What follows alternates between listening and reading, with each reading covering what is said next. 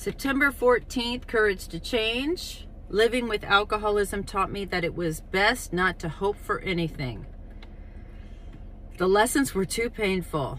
I would get excited about something only to have my hopes shattered. As time passed and hope diminished, I fell deeper into despair.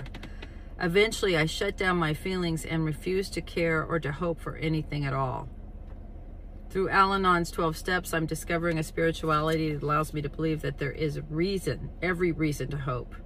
With my higher power's help, regardless of my circumstances, I can feel fully alive in the moment and enjoy this feeling. The painful lessons of a lifetime are not unlearned overnight, but Al Anon is helping me to learn that it is safe to feel, to hope, and to even dream. Today's reminder it is risky to care.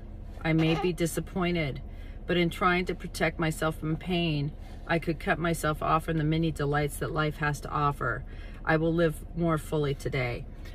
Well, unlike that reading, I think that that is talking about expectations.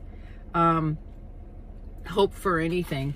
I think that's expectations. I think you got to let go of expectations and you got to live in the moment and you got to look for the good because I don't know what's best for me.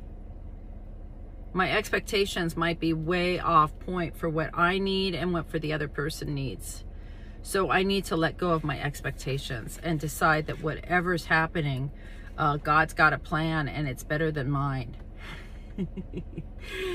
Keep it simple. Okay? I love you all. Bye.